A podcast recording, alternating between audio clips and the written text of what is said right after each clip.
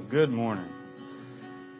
It is such a privilege and honor even to be standing here. Many of you I recognize, a lot of family members, friends, people that I've known.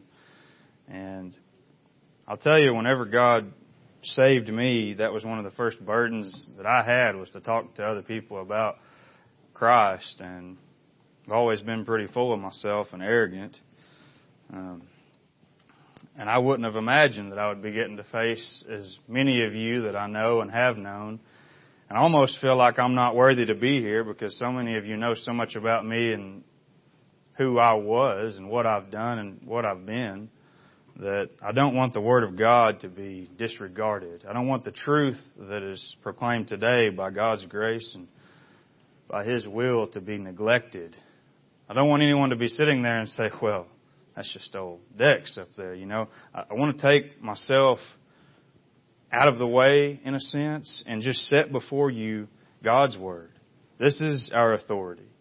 The Creator of all things has spoken, and that means we're accountable to it. And that's what we're going to be considering today. Um, I'll ask you to turn with me to Acts chapter 2 while you're turning there, typically, um, whenever I preach, I, I like to go verse by verse and exposit a particular text. Any of us that have had our elementary reading class, we know we know context clues. If you don't know the context, you're not going to understand what's going on. And I know that's the way that the Word of God is taught here in this place. Um, today, I'm going to be dealing with more of a particular topic, but we'll be primarily considering in light of, of, of this text, Acts chapter two title of the sermon is The Kingdom of God in the Local Church. So, if you'll begin reading with me, Acts chapter 2, we're going to start in verse 38 and read a few verses.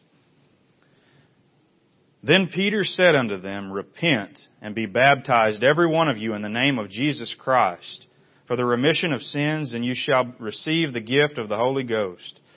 For the promise is unto you and to your children and to all that are far off, even as many as the Lord our God shall call. And with many other words did he testify and exhort, saying, Save yourselves from this untoward generation. Then they that gladly received his word were baptized. And the same day there were added unto them about three thousand souls. And they continued steadfastly in the apostles' doctrine and fellowship and in breaking of bread and of prayers. Bow with me once more in prayer merciful Heavenly Father, oh, Lord, I ask that you would help us this morning. Lord, that you would receive all the glory due your name, that we wouldn't flounder in the wind and be stirred around by every wind of doctrine and change and influences of our culture, but that we would be drawn to you, our rock that we heard about, from the psalmist, Lord, the one who does not change, the only source of certainty, Lord. You are the one who dispels chaos and confusion.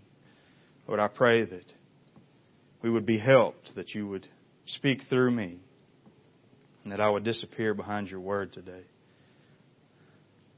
Lord, I ask this in Jesus' name. Amen. Now, the considerations this morning, um, I've been for a long time now um, developing a conviction. And part of it has to do with what Brother Ronnie talked about in our time in the church in San Antonio. Um, there was a, a seriousness in the church there and a real sense of community, and we were involved in that place. And for me to say that, well, we sat under some particular teaching, whether you're talking about the doctrines of grace or something else, Many things played into the, the change that the Lord worked in us and the way that we began to see our lives and our roles in the world as Christians. Um, so much of our culture, of our country, sees Christianity as the cherry on top of an ice cream, that you get your life together and you go to church and you raise good moral kids, and that this is Christianity. It's just a step above. It's just a moral accolade to be a Christian. And that's the way that even those who hold to the doctrines of grace or have take Christianity seriously, it's just an addendum on their lives. And they try to fit everything that goes on in their lives into the church. And they don't see that their involvement in the church is to mark and categorize the rest of their lives. In other words, what takes place here and the ministry that's done here is so that every one of us might be equipped to go out there with the gospel. This is, this is the biblical attitude towards the church. And our experiences there and the community that we had there, and in light of texts like this, is part of what produced that in us. So we're going to work from the negative this morning. But here's the verse from Acts 2 that we just read from. I want you to consider. We'll come back to this. Verse 42. So this is day of Pentecost. Peter stands up and preaches. 3,000 people get saved. They're baptized. They're added to the church. They gladly received His word. And then what? What happens to the church? Why is there a church in the world today? Why do we have denominations and churches? Why are people still talking about Jesus of Nazareth 2,000 years later? What's the explanation? This guy died a criminal's death, but we still are talking about him. And we still meet one day a week in particular to come together and to hear about him. Why? Why? How did, how did this happen? And I'll tell you part of it is because God is the author of the church. And God is the one who set in order the church and called the church to live and exist in a certain way. He's given us the structure. And at the very first fruits of this church in the New Testament, in the book of Acts, here's what we read.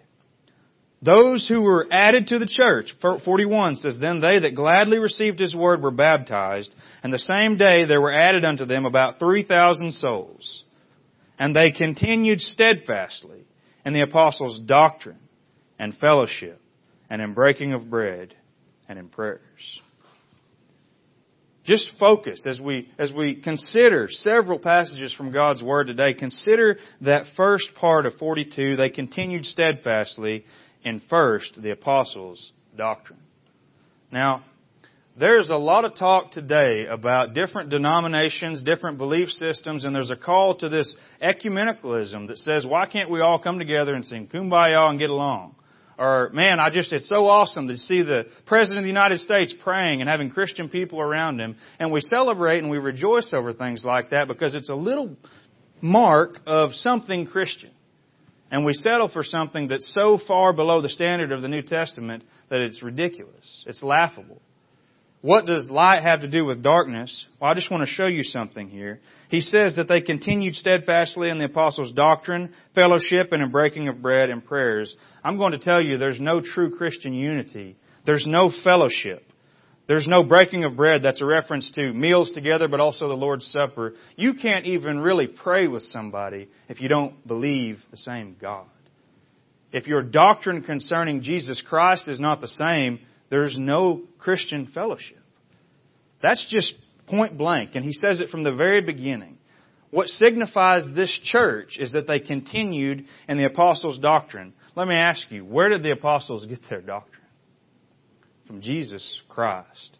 Jesus taught them for the three years that he ministered to them. And whenever he ascended back to the right hand of the Father, the Holy Spirit, the Comforter, came and began to reveal and open up all that Jesus had taught to them.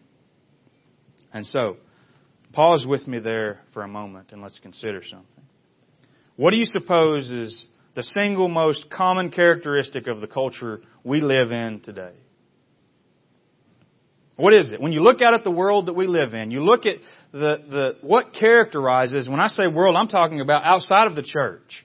The lost world, what characterizes the world that we live in? It's confusion. Confusion. I mean, this, the list goes on and on. You could talk about homosexual marriage. Am I allowed to marry someone of the same sex? Am I allowed to marry a dog? Does it matter? What does marriage mean? Confusion. Or the, what bathroom do I use? Gender identity crisis. Confusion. And you've got all of these big heads speaking to these issues and trying to offer clarity. And then here we are, the average people, standing back, listening to these people give their opinions and express their positions, and we don't know who to believe. So typically we find the person that lines most up with us, and then we get behind that person. But the point is that the culture is marked by confusion. And here's a big one Can we even be certain about anything at all? Is the truth relative? Is there such thing as absolute truth? No. The spirit of the age is confusion. And we might be tempted to believe that this confusion that marks this age that we live in is somehow accidental. That, well, they're just ignorant, you know, they, in the sense of they don't know any better. You know, that it's not their fault, they're just not educated enough. It's a, it's a result of ignorance. That's where this confusion comes from. Or perhaps we might say, well, no, the confusion is the result of you've got a lot of smart people that have valid positions and they're all having, their positions are competing with one another. So you've got competing valid positions that come together and here's confusion. Confusion. Well, I would argue that this confusion is much more intentional than that. But let's ask the question Is every position valid? Is every opinion equally valid? Those who propagate this type of stuff, I've heard this illustration, and it it's, it's almost funny. I'll even use it for myself. But they say that, just speaking of religion, but they also use it about truth in general, what the truth is. So they say that people in different religions that are seeking after God are like four blind men touching an elephant. And they say that, you know, the one man, he touches the elephant's trunk and he thinks that it's a, a tree or something. Another man touches his side and thinks, oh, it's a big boulder. Another man touches the elephant's tail and says it's a rope. And then another man touches his, his tusk and thinks it's a tree branch. And it's like, well, you know what? These four blind men, you know, they're all seeking after the same thing. They're all seeking after the same God or the same truth. It's just their different perspective. And so they have a different perspective on truth and God. But they're all really doing the same thing. Can I point something out to you that is glaringly obvious? They're all dead wrong. The fact that their perspective says it's something else doesn't change the reality that it's an elephant. And they're wrong. Absolutely wrong. But that's what the culture tries to indoctrinate us to believe to accept all positions as valid. And I want to argue that there is an absolute standard. There is an absolute truth that we can cling to. And this, this push, the reason I say that it's intentional, that it's by design, is because it's the same thing that Satan's been doing from the beginning. Think about this with me. I'm trying to show you how confusion is tied together with the autonomy of man. Confusion leads to the point where people just decide for themselves what's right. That's what Satan did in the beginning. He said he questioned God's word to Eve. Did God really say? Did God really say? He introduces this confusion, this uncertainty. And then what's the response? What's the result? Adam and Eve decide we will decide for ourselves what's good and evil. We'll take this fruit and we'll be like God, knowing and determining good and evil for ourselves. This, this purposeful, intentional confusion leads to that type of thinking that puts you on the throne. It's a master stroke. Jeremiah chapter 3 verse 25 says this, We lie down in our shame, and our confusion covers us. For we have sinned against the Lord our God. We and our fathers from our youth even unto this day and have not obeyed the voice of the Lord our God. Our confusion covers us. Or James 3:16 says for where envying and strife is there is confusion and every evil work. So if we say that the truth is elusive and, and relative, we remove accountability. In other words, if there's an absolute standard, then you're accountable to that absolute standard. If truth is absolute, then it applies to you. If you can look at God and you can say, well, I think God's like this, somebody else thinks God's like that, God's okay with this, He's not okay with that, and there's not an objective standard to appeal to, you can do whatever you want. And if you don't like what someone else says, all you say is, well, that's their opinion. That's what they think. but is that our God? Is the God of Abraham and Isaac and Jacob, the God of the New Testament and the Old. The God of the Bible, is He the author of confusion? Has He not entered into creation itself and condescended to us, first in His Word and then in His Son, to show us this is what I'm like?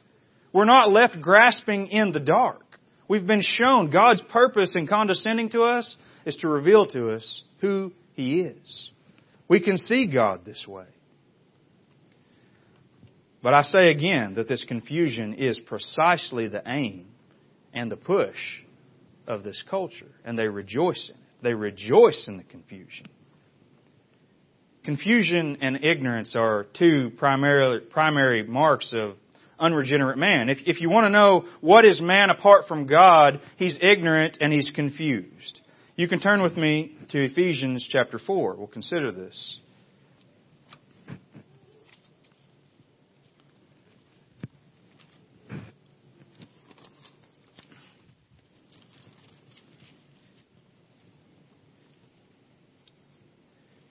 Ephesians 4, starting in verse 17.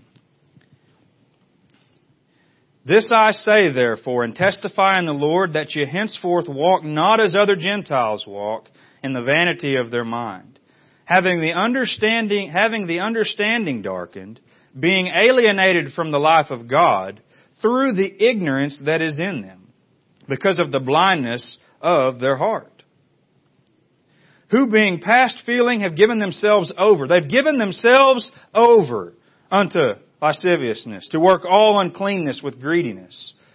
But you have not so learned Christ. You hear that language? I'm arguing that the confusion and the ignorance that marks unregenerate man is a willful ignorance. It's an ignorance that we bring upon ourselves. How many times do people not want to know what the rules are because they think if they don't know the rules, they're not accountable to it? You get pulled over by a police officer. I didn't know what the speed limit was. You think that your ignorance will excuse you. Ignorance before God is no excuse, and it's a willful ignorance. It says that they have given themselves over, and unbelievers are alienated from God. But look with me at verse 20. According to verse 20, the difference between Christians and non-Christians is that Christians have learned Christ. Now, this is significant in a culture that boasts in its ignorance and its mysticism.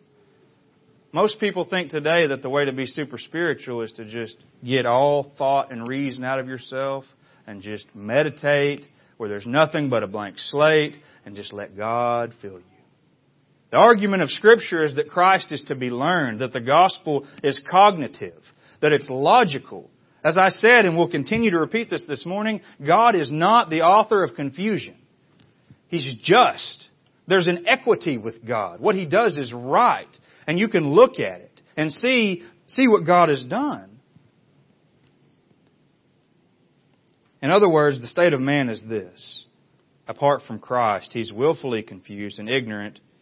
But what's he ignorant about? In relationship to what? Am I saying that an unregenerate man in the world today has no ability to accomplish anything? Can he not build spaceships and rockets and do all wonderful things in medicine? Am I saying that a, that a man that's unregenerate has no ability to do anything with his mind? That he's completely confused and ignorant? No. The problem is, this ignorance and this confusion has to do with God. He's confused about God. He doesn't know who God is. And if he does worship a God, if he's not a professing atheist, if he does worship God, his God is vague and nebulous. Because a God that you can't really know anything about is a God you're not accountable to. In other words, if God is out there somewhere and you can't say this is true, this is what God loves, this is what God hates, if there's not a standard, then you're not, you don't think you're accountable to it. And that's really the reason why people profess atheism. They're just trying to escape God in their own way. That's the thing. If God's real, they're accountable for what they do in their room alone on the computer. They're accountable for the time they spend with the person who's not their wife alone in a bedroom. They're accountable for these things before God, for the lies that they've told and cheating on their taxes and all that marks us as this wicked fallen race that we are before God. If God's not real, then you think somehow you can escape Him. But the fool has said in his heart, there is no God. What do we say? Psalm 50, verse 21. And this is the end of these things. You either deny that God exists or you do this, what we read in Psalm 50 and verse 21. These things hast thou done, and I kept silence. Thou thoughtest that I was altogether such an one as thyself. But I will reprove thee and set them in order before thine eyes. God's looking down and He says, You thought that I was like you. And that's what lead, that's what's led to by this sort of confusion about God, about this ignorance of who God is, leads to making a God that looks more like you than anything else. And just if you go and you look at like the Greek mythology and you look at Zeus and others in, in Greek mythology, you know what they did? They did the same thing that those people in the day did. They were involved in orgies and all sorts of sexual sin and perversions. That's what their gods did because that's what they did. They made their gods into the image of themselves. And that's all the strivings of unregenerate man is to bring God down to his level so that he feels like a God and make himself God and the decider of good and evil, of right and of wrong. This is the mark of the culture that we live in. So, if we look at this confusion and you say, brother, I thought you were talking about the kingdom of God and the church. All I've been hearing about is the world and what's going on out there. Stay with me. Stay with me. But before we get to the church, when we're examining this confusion and chaos and misery in the world today, you don't just go from there to here. Something's got to happen. And that's how most churches present it. It's okay if you're living in sin and you're rejecting the things of God. Come be welcome with us and we'll rub shoulders with you and we'll have a good time and eat out of casserole dishes. Is God not involved in bringing people from out there into here? Does God have nothing to do with it? How do you go from being in this state of confusion and misery and ignorance? How are you delivered from that? Because we read in Ephesians 4 that they're alienated from the life of God. They're separated from God while they remain in that state. So what has to happen? Psalm 111 and verse 10 says, The fear of the Lord is the beginning of wisdom. A good understanding have all they that do His commandments. His praise endureth forever. So we start with this. True knowledge, true understanding. The opposite of this confusion and chaos, certainty. That's the word certainty starts with the fear of the Lord. Knowing God, seeing God as He is and loving Him. That is the source and the beginning of all wisdom. And then Proverbs 1 7, likewise, the fear of the Lord is the beginning of knowledge, but fools despise wisdom and instruction. If you stop for a moment and you think about the world as it is, and I'm not just talking about, you know, we live relatively insulated here in the Bible Belt in Oklahoma, Baptist church on every corner, or some church on every corner at least. We're insulated from a lot of things, but I want to share with you something. Because I, I want to emphasize this point that this confusion and chaos, it's an issue of the nature of man. It's not something where a man's born into the world as a blank slate and somehow he gains a few things about him that are not good that God doesn't like. No, this is in his very nature. Do you remember the story, surely, of Sodom and Gomorrah? Before God destroyed them, because of Abraham's pleading, there are angels sent down into the city to bring Lot and his family out. And the men of the city wanted to take these angels because of their beauty and glory and sleep with them. And Lot pleads with them, he even offers his own daughter, which is strange, I know, but he offers her, he's just wanting to protect these men, these angels. And finally, what has to happen is these wicked men with this nature that is opposed to God, full of confusion about the very basic level of marriage and relationships between men and women, God strikes them blind. What's always stood out to me as interesting is the text says they continued in their blindness, groping after the door. I mean, just put yourself in that position for a minute. Imagine that you're doing something terrible, but you're doing it with your friends, and you, you're having a good time, and you're pursuing something. If every one of you were struck blind at the exact moment, what would you do? I mean, surely you think that you would stop for a second. Whoa, something's going on here. They don't even let their blindness stop them from their sinful lusts and their desires. They continue groping after the door, even in this state of blindness. That is the picture of the world. We sugarcoat it so much uh, because we're so insulated. But that's the heart of man the confusion and the chaos. but how is it that we come to have this godly fear and understanding? What's got to happen?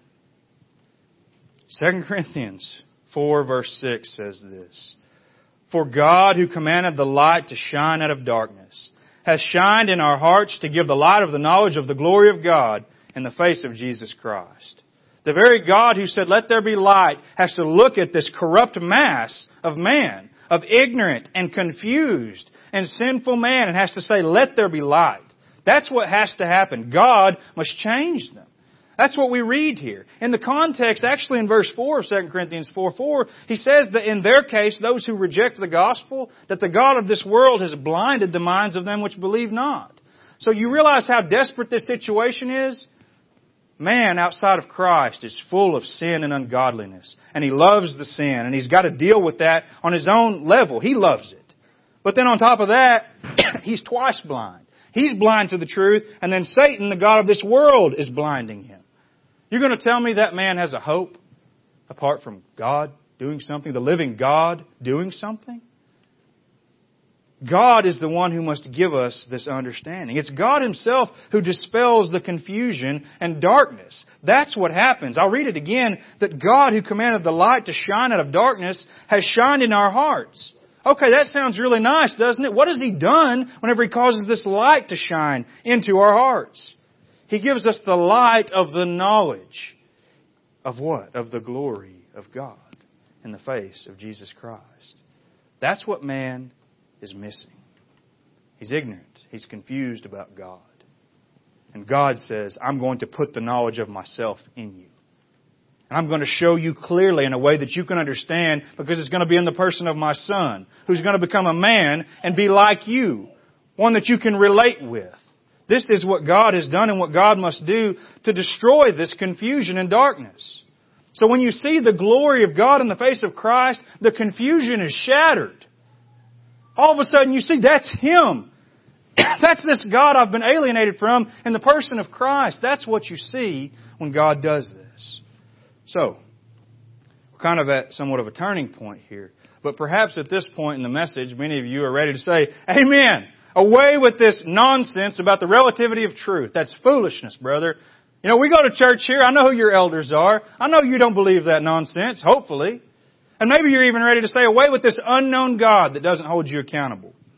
Well, before we get too carried away in condemning the non-Christian world about these things, let's examine how this damnable lie of relativism has crept into the church. This is serious. Relativism has crept in to the church. So let's start by asking this question. What do you mean whenever you say the word or when you say the church? Are you talking about the invisible, spiritual, mystical body of saints? Um, is the church measurable, in other words? Whenever you say the church, whenever you say the church has got to get their act together, are you talking about this group of people that is made up of Christians all over the planet? are you talking about the local bodies, the local assemblies? Well, I think more importantly, what matters a whole lot more than what you mean when you say the church is what the Bible means when it says the church. What God has spoken and what God says is much more significant than what you or I think. Infinitely more so. And I'm going to tell you that the Greek word for church in the New Testament is ecclesia, which simply means assembled or gathered ones. And the vast majority of the times that God uses in the scriptures the term church, He's talking about a specific church made up of particular people in a particular place. Some examples of this. Acts 13.1, speaking of the church, which is at Antioch. Romans 16.1, the, the church at Cenchrea. 1 Corinthians 1.2 is the church at Corinth. 1 Corinthians 16.19, the church in Asia. 2 Corinthians 1 1, the church at Corinth. Colossians 4.15, the church at Laodicea. 1 Thessalonians 1 1, the church in Thessalonica. And I could go on and on and on. Telling you that this is a contextual church, a church that can be measured. And there are many believe today that believe in something that's kind of known as the universal church theory. And the way that they present it is very unbiblical and dangerous. And the reason that it's so dangerous is because like all dangerous things, there's a grain of truth to it. People that suggest that the church is simply believers in all places at all times and nothing more than that. Well, they're about half right. The church does biblically recognize such a thing as a, as, as a church, the Bible does, excuse me, recognize an institution known as the church that is made up of all believers at all times. Let's consider some, some scriptures on this. Uh, Colossians 1.18 says, And he is the head of the body, the church, who is the beginning, the firstborn from the dead, that in all things he might have the preeminence. Notice the singular term here for body. And he is the head of the body, the church. This is one body. Local churches are made up of many bodies. There's many bodies that make up local churches, but he says the one body. And then if we look at Ephesians 4 4, there's one body and one spirit, and even as you're called in one hope of your calling. So, again, the reference to the one body and the one spirit. So the spirit that is in the church, those who've had this light from God, this understanding, the darkness within them has been dispensed in the person of Christ and they've seen God. Their confusion about God and their ignorance about God is gone. They begin to see God rightly. These people share one Spirit. And the Holy Spirit of God is not divided. And so there's a sense in which all of us who are united by the Holy Spirit share in this thing we call the church. And then Matthew 16 and verse 18 says, And I say unto thee that thou art Peter, and upon this rock I will build my church, and the gates of hell shall not prevail against it. Jesus makes reference to his church. And there are other considerations throughout the scriptures that talk about this idea of a church that's a, a, a, one organism that is for all time and in all places those who make up the bride of Christ. So maybe you say, okay, closed book. That's what the church is. Church is just this universal organism, this universal thing that exists that's invisible, that's not measurable. Turn with me for a moment to 1 Corinthians chapter 12. Let's, let's, let's examine these two, these two positions. You've got the church is invisible, you can't measure it. It's just Christians everywhere at all times. Then you've got this other side that says, no, the church is local. The church is in different places. Churches are separate from one another and they're autonomous and they're able to decide things and they function in a local setting. Which is it? 1 Corinthians 12, verse 12 says, For as the body is one, and hath many members, and all the members of that one body, being many, are one body, so also is Christ. So, we've got one body, the principle of the church, the one body that's made up of many bodies here in this text. For by one Spirit are we all baptized into one body. whether we be Jews or Gentiles, whether we be bond or free, or have been, we have all been made to drink into one spirit. For the body is not one member, but many. So what are you talking about? Body and members and members and bodies. Maybe this is confusing, confusing for you, but this is what he's saying. That there is one body known as the church that's made up of Christians for all times. And he's saying this one body that we call the church, universal or invisible, is made up of individual bodies that we call local. That's not the only principle that he's going to say here because he's going to go on and talk about the different members within a local body having different gifts and being able to minister to one another. In other words, here's what we need to understand here today. That whenever he's talking about this members of the body, okay, I've got a foot on my body. What use is my foot apart from the rest of the body? If you just saw a foot sitting over there, I mean, this isn't the Addams family, a hand laying over there crawling around doing its own thing. It's pointless and useless apart from the body. And its, its value is in how it serves the body. Understand? If you take a member of a body and separate it from the rest of the body, it becomes useless, loses its value. And that's the principle that he's drawing on.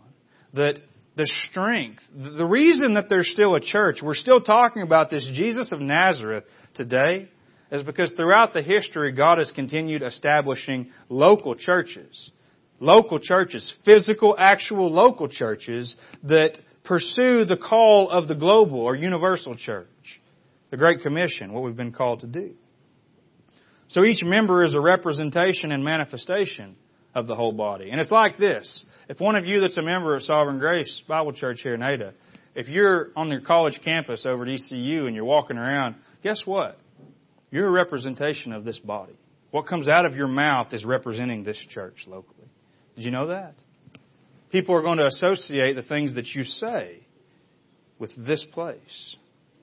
And did you know that as you do that, I can give you an example of a church that I was a member at, that I met a man who He said, That's my church. And I wouldn't even go there because I thought this man doesn't know God from the man on the moon.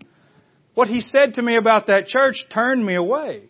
we ended up joining that church. We were there over three years. Praise God. But the point is, is that what you say and how you live and conduct yourselves reflects upon this church. Do you suppose that engaging in ministry and telling people about Jesus and theology and talking about things even on somewhere like the internet has no implications about this place? Why do you suppose it is that God has established elders and leaders in the church?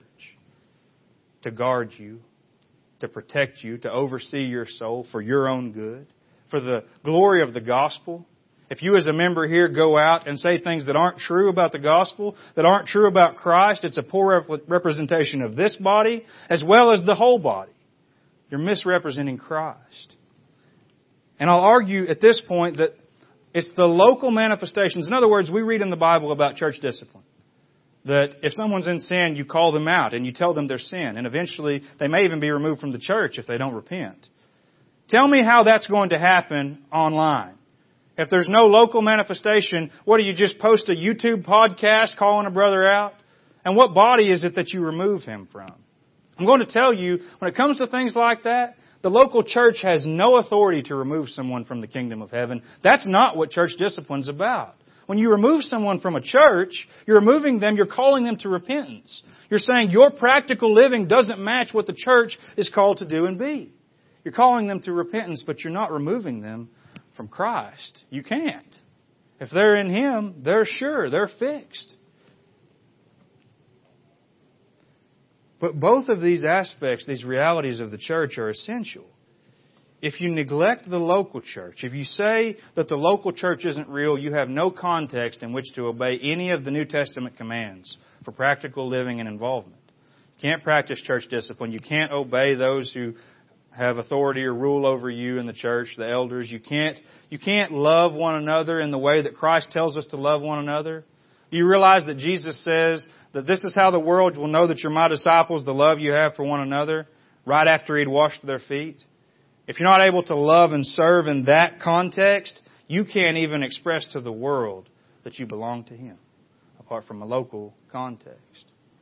I know there are a lot of parachurch ministries out there that do things outside of the context of the church in the name of Christianity. There's no accountability. And God, once again, is not the author of confusion.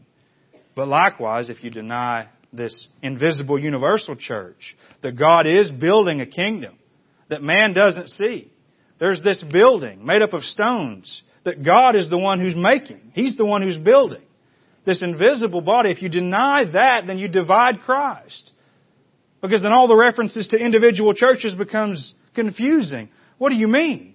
You have to have both. Both are essential and both are necessary for us to be in obedience to God. So, the debate over, and maybe you haven't been affected by this. Maybe you haven't heard people. Let me just tell you, give some, give some practical, practical illustration. I've seen more than one family. They always kind of start out the same. They start saying weird things like this. We just need to get back to the church in Acts. Why aren't we as useful? Why doesn't why doesn't why don't we see the things that they saw? We just need to get back to the church in Acts. Before you know it, they're meeting in their living room and they're the pastor they don't go to church anywhere. And they're virtually uninvolved in the world. Because they reject the structure and order that God has created. In other words, you're not willing to hear a man who God has placed in authority over you tell you to repent or call you to live a life of obedience to God's word. You won't have it. You won't have this man to rule over you that God has established and placed there. Let me just read this. I've been quoting it all morning. 1 Corinthians 14:33 says for God is not the author of confusion. How many of you have ever heard that that God is not the author of confusion? Have you ever heard that? Do You realize what the rest of that verse says?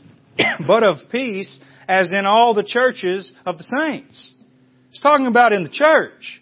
If you see chaos and confusion and ignorance in the church and uncertainty and autonomy in the church, that's not godly. God is not the author of that.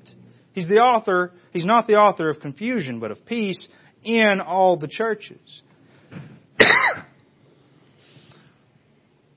And here's the connection between what we started considering in the beginning the confusion that marks unregenerate man and the confusion that's taken over in the churches today. What has been the result of all this confusion about the church? It's been the intended result. People either say that Christ is divided by all of our denominational differences and independent churches, or they say that there's no local church. They either deny one or both of these, these doctrines that we've been discussing this morning. But I want you to know it's ultimately no different than the doctrines of those who cling to an unknown God. The God who is not knowable, the God who is vague and ominous, you can't really know, ambiguous, you can't really know who He is or what He's commanded. that God that we spoke of earlier, He's nebulous and vague and unknown, and I suppose perhaps it's the vague and nebulous and unknown God that inhabits the vague, nebulous, unknown church. If it's not measurable. God's purpose is, why do you suppose it is that you're still on this planet? If you're a Christian here today, why didn't God just pull you out of this mess? You ever ask yourself that?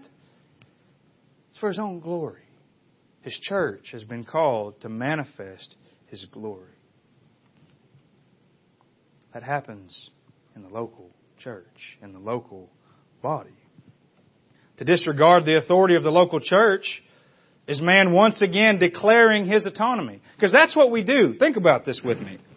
the man who rejects God and says that God doesn't exist or God can't really be known, he's just saying, I'm going to get to decide for myself what's right and wrong. That's the same thing that happens in the church. If there's no clarity, we'll use this, this confusion that exists in churches as an excuse for our own autonomy. Well, he's just a man, you know, just a church. I don't really like that church. I'm packing up and going somewhere else because I don't agree with them about this thing. Hmm. Sounds familiar using the confusion as an excuse to do what you ultimately want to do. You ultimately make yourself the authority. But thankfully, the one who is not the author of confusion is the same one who is the author of the Bible. We have a source of certainty. God has spoken. We have certainty here. Certainty in what God has spoken. Now, briefly, I just want to consider with you, just briefly, what has God said to us concerning this church, these local manifestations that make up this glorious church? What has He said to us about it? Turn with me to 1 Timothy chapter 3.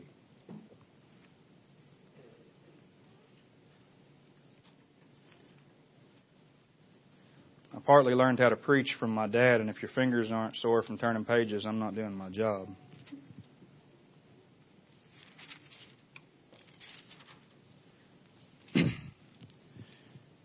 Verse 14. Paul's words to Timothy, he says, These things I write unto thee, hoping to come unto thee shortly. So these things I write to you, hoping that I come to you, but just in case I don't make it, that thou mayest know how thou oughtest to behave thyself in the house of God, which is the church of the living God, the pillar and ground of the truth. Do you know what precedes that statement here in 1 Timothy. We won't take the time, go and read it for yourself in 1 Timothy 3. But you know what precedes this in Timothy? He's talking about the offices in the church. He's talking about the structure of the church. I'm writing so that you won't be flapping in the wind, chasing every wind of doctrine, and being swept away. He said, I'm establishing something. The same as those who in the beginning of the church in Acts continued in the apostles' doctrine. That's what he's appealing to. continue in this doctrine that we've received. The pillar and ground of the truth is what he calls it. And we've been given these structures and offices for the church. Turn with me to first or to Titus, excuse me, chapter 1. Just a couple of books over to the right.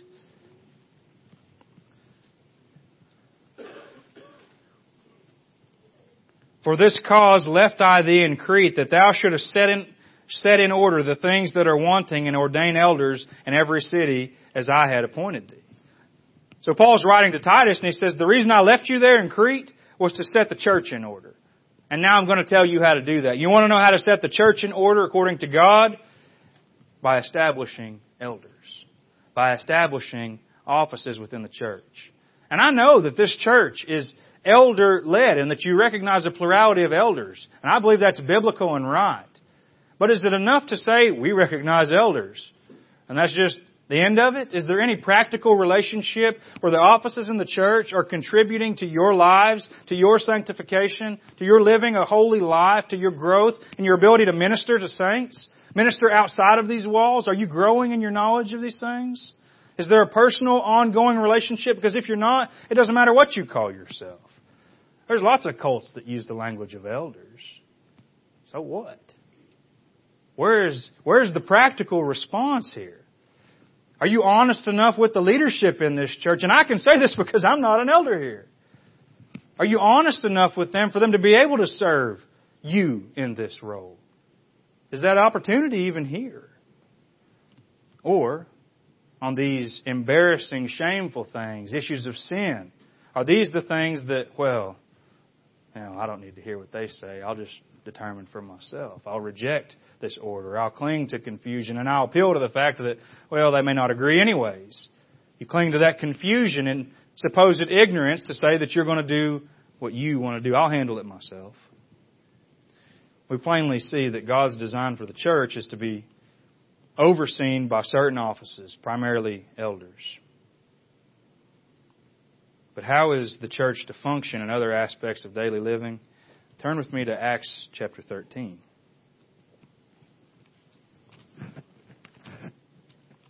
We want to know, what does this look like practically, brother? You're telling us that, God has established order and structure in the church, and that that comes in the form of the offices and the elders, but what is that, how does that work out practically?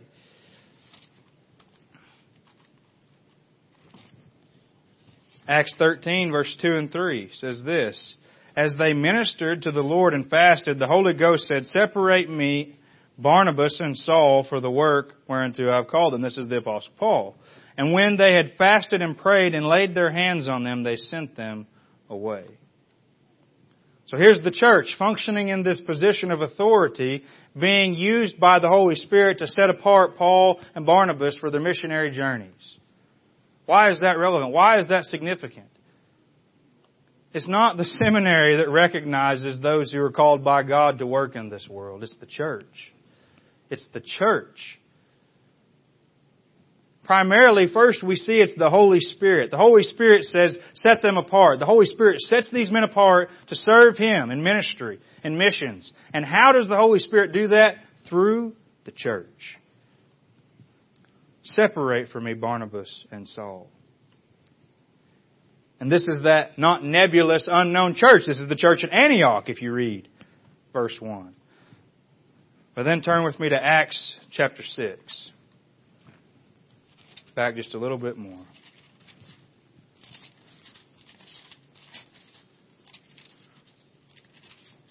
The structure, the orderliness that God has established in the church.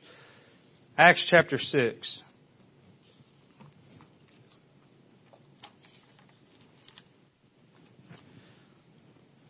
I'm going to read just a little bit. Start in verse 1. And in those days, when the number of the disciples was multiplied, there arose a murmuring of the Grecians against the Hebrews because their widows were neglected in the daily ministration. Stop for a second. That what happens? The numbers, you start with a group of two or three or a smaller number, you have relative peace. You can get along. The more people that get there, the more chaos, the more different ideas. The confusion starts to swell. You need something. You need a, a structure, a system. You need something to help govern how you operate. Because you're not all going to agree all the time. And what does he say? Then the twelve called the multitude of the disciples unto them and said, It is not reason that we should leave the word of God and serve tables. Here's more structure. They're establishing, they're going back to that Acts chapter 2 thing of continuing steadfastly in the apostles' doctrine. We're not going to neglect the Word. In other words, there are priorities here. There's a structure of priorities, and the Word of God is at the top. We're not going to neglect the Word of God and serve tables. Wherefore, brethren, look ye out among you seven men of honest report, full of the Holy Ghost and wisdom, whom we may appoint over this business. But we will give ourselves continually to prayer and to the ministry of the Word. Again, this priority of the proclamation and ministry of the Word and prayer being at the focal point of the church. He says, and he establishes, they're establishing deacons. This is the role. You ever wonder what deacons are for? This is it. To serve. But then notice this, because we're talking about the church, the purpose of the church, the structure and order of the church. Verse 5 says, And the saying pleased the whole multitude. What I'm not advocating is that you have a church that's ran by tyrant elders that boss everybody around and everything.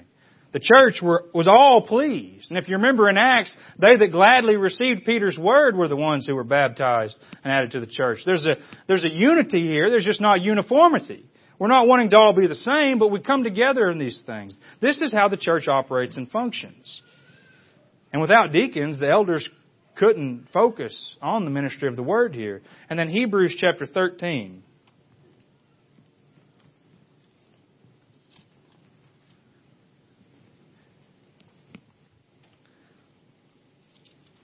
Verse 17.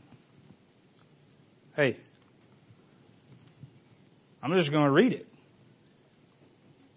Obey them that have the rule over you, and submit yourselves.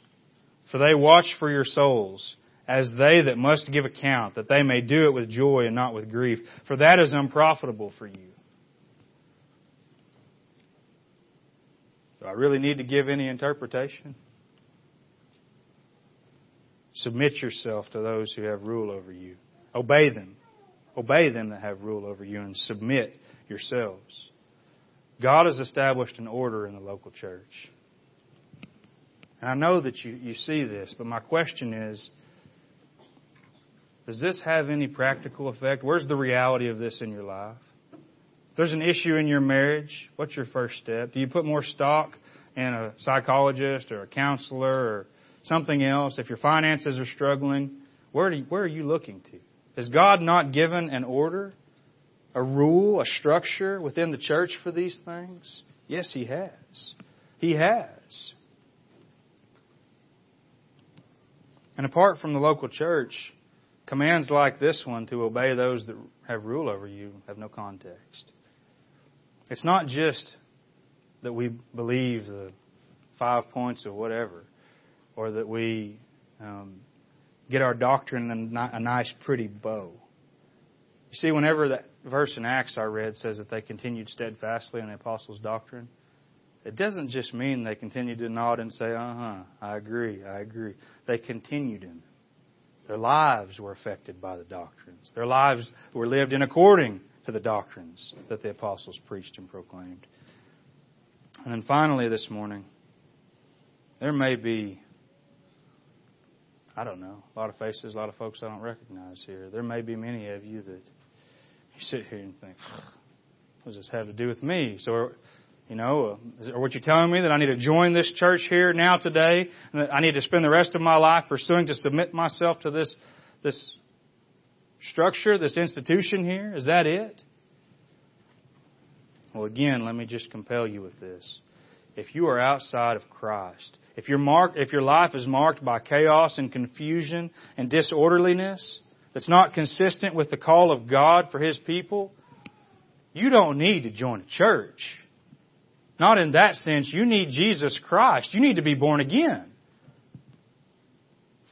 I'm not advocating a sacralism here. That I mean, we heard about Rome this morning and how many ways that they've gone astray in the equipping hour and how they demand a false authority based on something other than the Word of God. But we look in the Word of God and see this. You want to hear some authority? You want to hear what God commands you to do?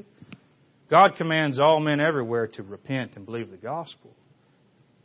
This doesn't apply to you. It doesn't matter to you. It doesn't matter if you lived the rest of your life being obedient to the church, serving in the church. People do it every day. That's the mark of so many people that they plug into a church. They'd be the best church member there is. They tithe regularly. They show up for all the events. They always say amen, sit in the front row perhaps. That will do you no good when you stand before God. It doesn't matter how well other people think of your family. I mean, the only reason these things are even significant is that if you're a Christian, you've been saved out of something and into something. You've been saved from your confusion and your chaos and brought into God's family, God's house. You've become a child of God. And God's name, God's glory, is shown whenever His people live how He's called us to live. That's why there's reason to be concerned about these things. For the health of this church that God, that Jesus Christ purchased with His own blood. And if you haven't come to know Christ, then it really isn't going to matter to you. What I've been saying, these doctrines of the church, the significance of the local, local church. Why does it matter, you ask me? Why, is these, why are these things significant? Because I spoke earlier about a God who is absolute, who has an absolute standard. And you know what that standard is? Perfect righteousness. Perfect holiness. God will by no means let the guilty go unpunished, and that means you, and it means me. We're all going to stand before God. And His absolute standard, His requirements in the law must be met, and you haven't met them. You can't, you will not have an excuse when you stand before Him because you haven't met them. Ronnie said, I was wild when I was a kid. Yes, I was. I haven't met Him. I have no hope before God in and of myself. There's nothing I can plead before God except this. Your wrath, your wrath that I deserved was upon Jesus Christ, your Son. He bought for himself a people, a bride, a church. This is important because Christ bled and died for the church. We've got to take this seriously because our Christianity doesn't just exist in our own realm. It doesn't just exist how we see things. That's the mark of the world, of unregenerate man. It's the one who says, I'll do it my way. No, you've been bought with a price.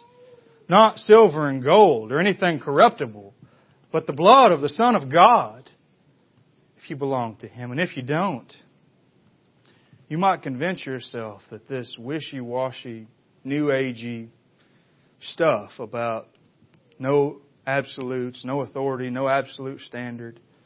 That you're going to stand before God and say, appeal to your confusion and say, Well, I didn't know. I did the best I could. Depart from me. I never knew you.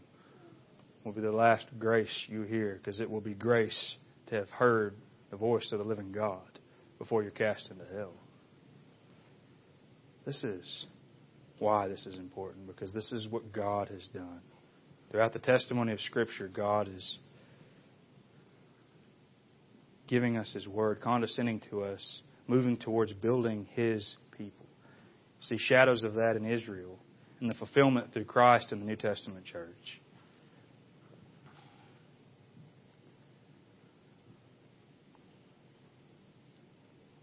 I pray that I'm so encouraged. I have been this morning. And again, I thank you for the opportunity to be here. I'm encouraged whenever I come here and I see men standing up declaring truths. And I know of other brothers having conversations, and I see the hand of God in this place. But do you know that the church isn't the elders? Church isn't the elders plus a couple of faithful men or a couple of deacons. The church locally as saints of God that assemble together. You're part of that number if you're a member here.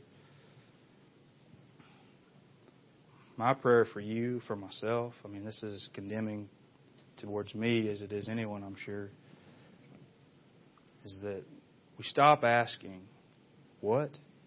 What is the world? What is the culture? Most importantly, what do I think the church ought to look like and how it ought to function and what says the Scriptures? What has God spoken? And I pray that if you're not in Christ, oh, you would flee to Him. That you would flee to Him. Bow with me in prayer. Merciful Heavenly Father, Lord, all that we can appeal to is mercy. Lord, your word tells us that your standard doesn't change and it doesn't lessen. Lord, you don't grade on a curve.